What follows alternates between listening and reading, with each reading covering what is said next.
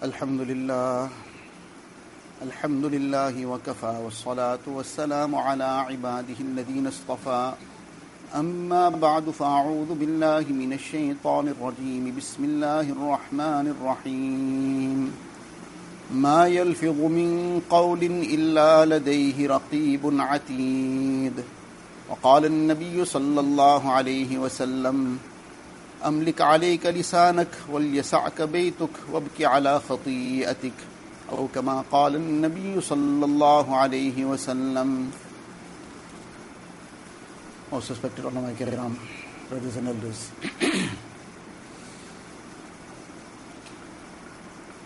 Among the personalities that have been mentioned in the Quran Sharif, a personality that was not a Nabi of Allah Ta'ala, but whose mention has come in the form of advice for us is Luqman alayhi salatu wasalam. The ulama kiram state that he was not a Nabi of Allah Ta'ala. But yet we find that in the Quran Sharif, Allah Ta'ala mentions Luqman alayhi salatu wasalam, mentions the advice that he gave to his son. So we can imagine from this that what is the rank of this person. Once somebody asked him that how did you reach this rank? Because you were the shepherd that we knew from before. He was an Abyssinian and a shepherd, and that was his job. So he was somebody who was not known to be a very uh, high ranking person in society. He was a shepherd. Normally, a shepherd would be somebody who didn't have any other job to do, he would get this kind of job to do. Suddenly, out of the blue, where you reach this rank, how did you get to this position? That from every direction, people are now wanting to take that wisdom from you. And then we find in the Quran Sharif, Allah Ta'ala mentions His wisdom. وَلَقَدْ آتَيْنَا لُقْمَانَ الْحِكْمَةَ أَنِشْكُرْ لِلَّهِ Allah Ta'ala says, we blessed Luqman salatu with wisdom. In the Quran Sharif, this is being mentioned. So that makes it very clear that what a great position he enjoyed. Now the question to him was that what brought you to this position? so he replied and said that there were three things. And according to one narration, he said to the person that if you want, you can also get this. You bring these three things into your life, Allah Ta'ala will grant you this position too. So it's obvious that when a person is being asked something and he is mentioning some specific aspects, some specific qualities, then these are things that he would have mentioned as a real highlight, meaning something that he did to the point of excellence.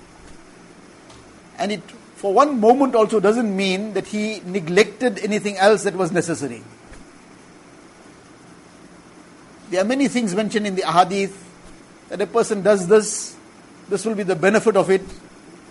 It doesn't mean that he should only do that. It means that he does this together with everything else, he'll get this special benefit. So likewise, Luqman Salatu Wasalam is highlighting three things here. This in no way means that a person can neglect the other aspects of deen and feel that, well, I just need to do these three things, everything else will just be fine. It'll all be overlooked. Now, together with everything, these are the highlights. So he mentioned three things. The first thing he mentioned was Sidqul Hadith.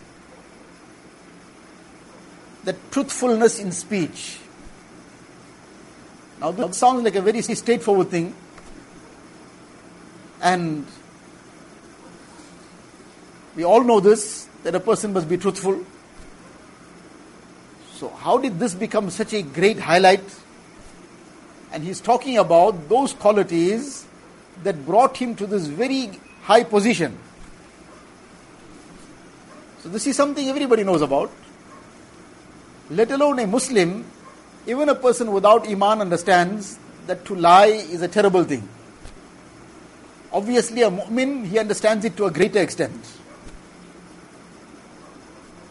But the point is, and the lesson is, that this is not something that just confined to the things we understand. But it is in every aspect of a person's life that he is true, completely true. He is true in his relationship with Allah Ta'ala.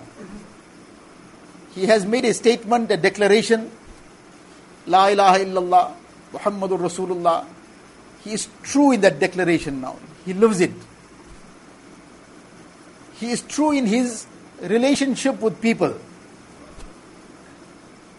For example, one is that a person now will say something which is completely untrue. So, Alhamdulillah, most people will avoid this because they know the harm of this. They know that this is something very, very serious. In the Hadith Sharif, Nabi Sallallahu says that he was asked, Nabi Sallallahu was asked the question that can a mu'min, a believer, can he be a coward? Meaning he's not very brave. So it's not a good thing to be a coward, but is it possible that he's a coward? He'll still have to work on it and rectify this and remove this cowardice from himself. But is it possible that cowardice and iman they can exist together? Nabi Sallallahu said, Yes, it's possible. Not a good thing, it's possible, it can happen. Can a mu'min be a miser? Obviously, being a miser is a very bad quality, very bad trait, something that should not be the case. So, if this is the case, then it means a person has a lot of work to do still. But Nabi Sallallahu said, Yes, it's possible. It's possible, not a good thing, but it's possible, it can happen. Ask, can a mu'min be a liar? No, he can't be a liar. A mu'min and a liar, this doesn't work.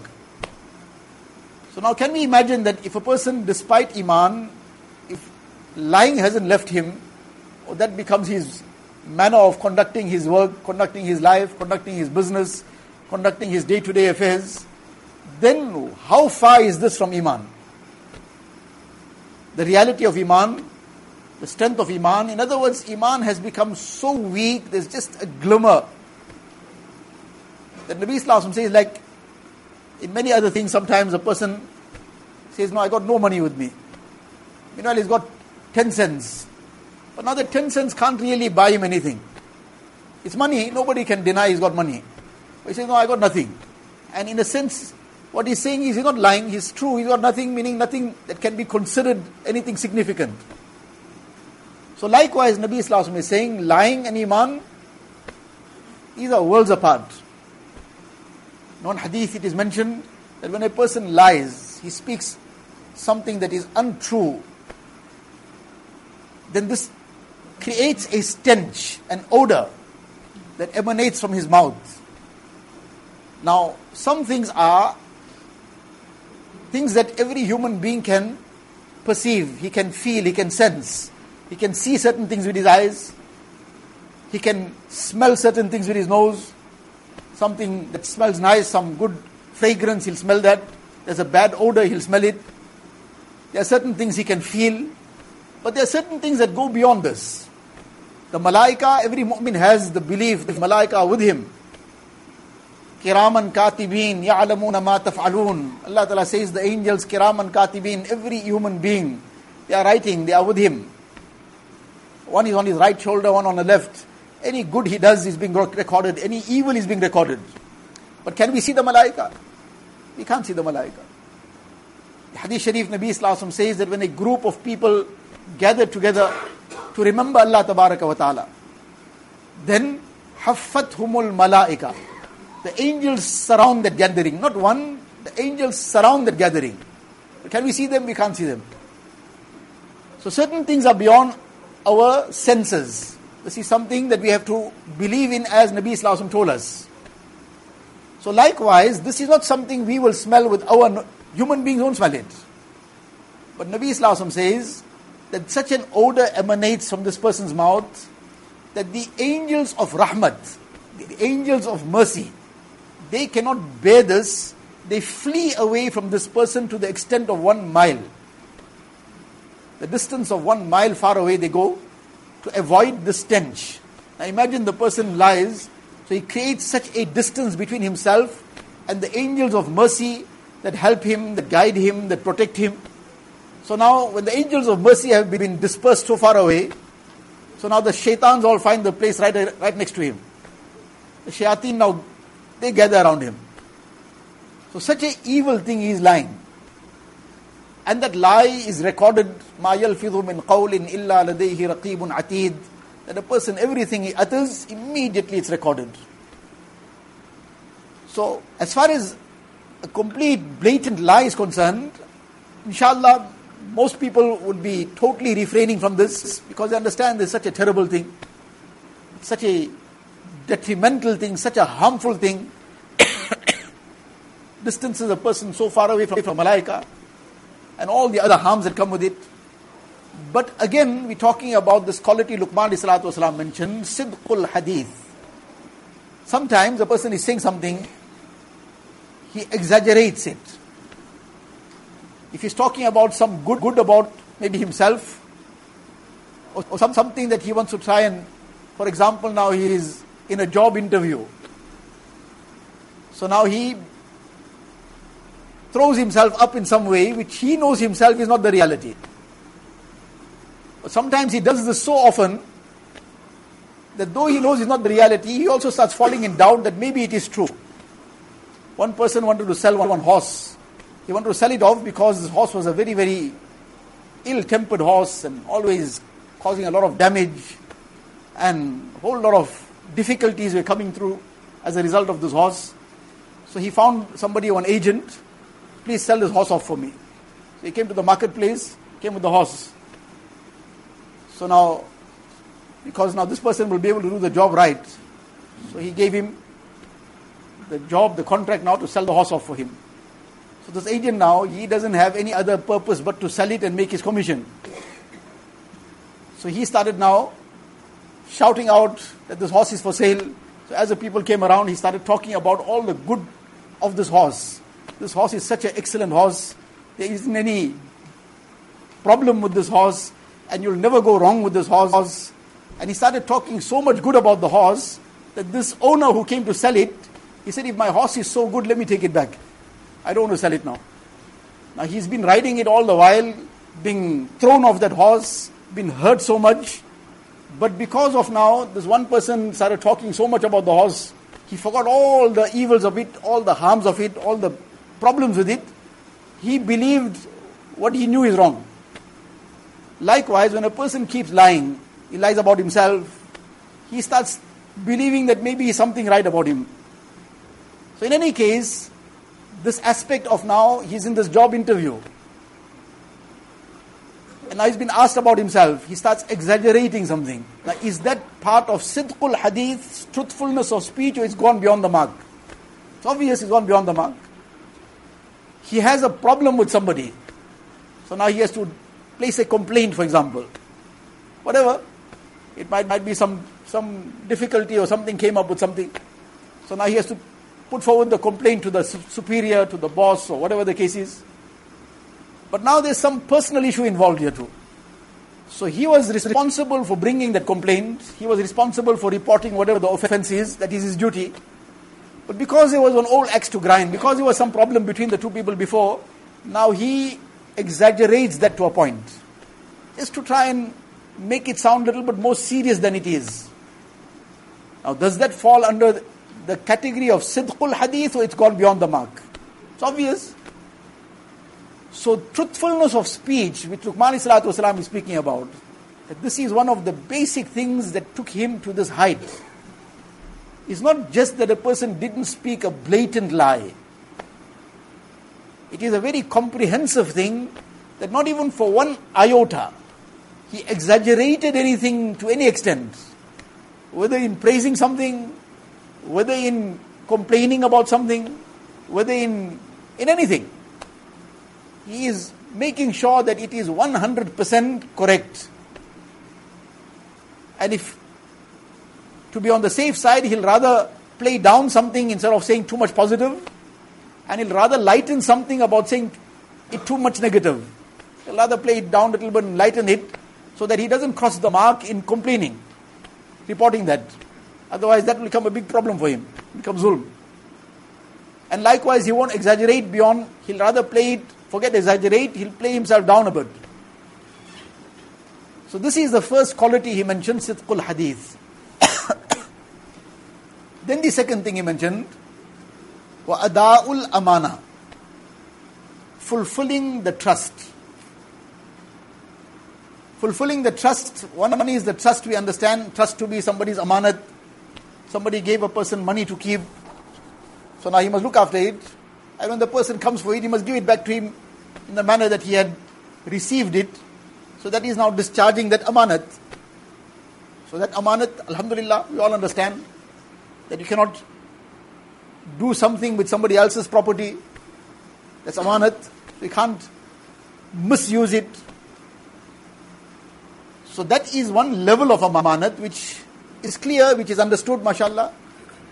But amanat is a concept in deen which is far beyond just, for example, monetary amanat. Monetary amanat is obvious, but it's a concept that is very, very far beyond that. For example, time is an amanat. So now, for example, a person is employed for some time, specific times. You need to come in at this time and work up to, up to this time. So then he fulfills that amanat of time. And if somebody has employed somebody that I will pay you so much for this amount of time, so now he fulfills that amanat that the person has worked for him for that amount of time, he pays him fully for it. So both sides of that amanat is now being fulfilled. Now if a person is fulfilling that time correctly, then he's fulfilling amanat. And if he's cutting time short, he's not fulfilling the amanat. Or for example, he's filling the hours that is required, but he's not fulfilling the task that is required in the correct way. He's pulling the time. Now that is against this requirement of amanat. One place, go there for some work, so it was some kind of office or whatever it is. So there was one board stuck on the wall. And it stated that if you don't believe in life after death, obviously every mu'min believes in life after death. If you don't believe in life after death, then come here at 4.30. What it meant is that till before 4.30, many people who are working here seem like they're dead. They're not doing anything. But come 4.30, they come to life because now they go to run home. So now that obviously is against this requirement of amanat. That a person is tasked to something, then he does it. And likewise, a person has fulfilled his task, then the employee is fulfilling the amanat. He's paying him fully. He's not now making some excuse to cut something short. Amanat, all the faculties and the organs and limbs Allah Ta'ala has blessed us with, all of this is amanat. The eyes is amanat. The ears are an amanat. The tongue of a person is an amanat. His hands and feet, his heart is an amanat. Now, how he will use this, he will have to account for it on the day of Qiyamah. Did he fulfill this amanat correctly or not? So, amanat is not something confined to just only one thing, only monetary amanat, only somebody's valuables. Amanat is a very wide concept to the extent that Abdullah bin Mas'ud anhu explains wuzu is an amanat also. Salah is an amanat. And all these things that relate to how a person lives his day to day life, all this is also included in amanat. If a person has been asked for some advice,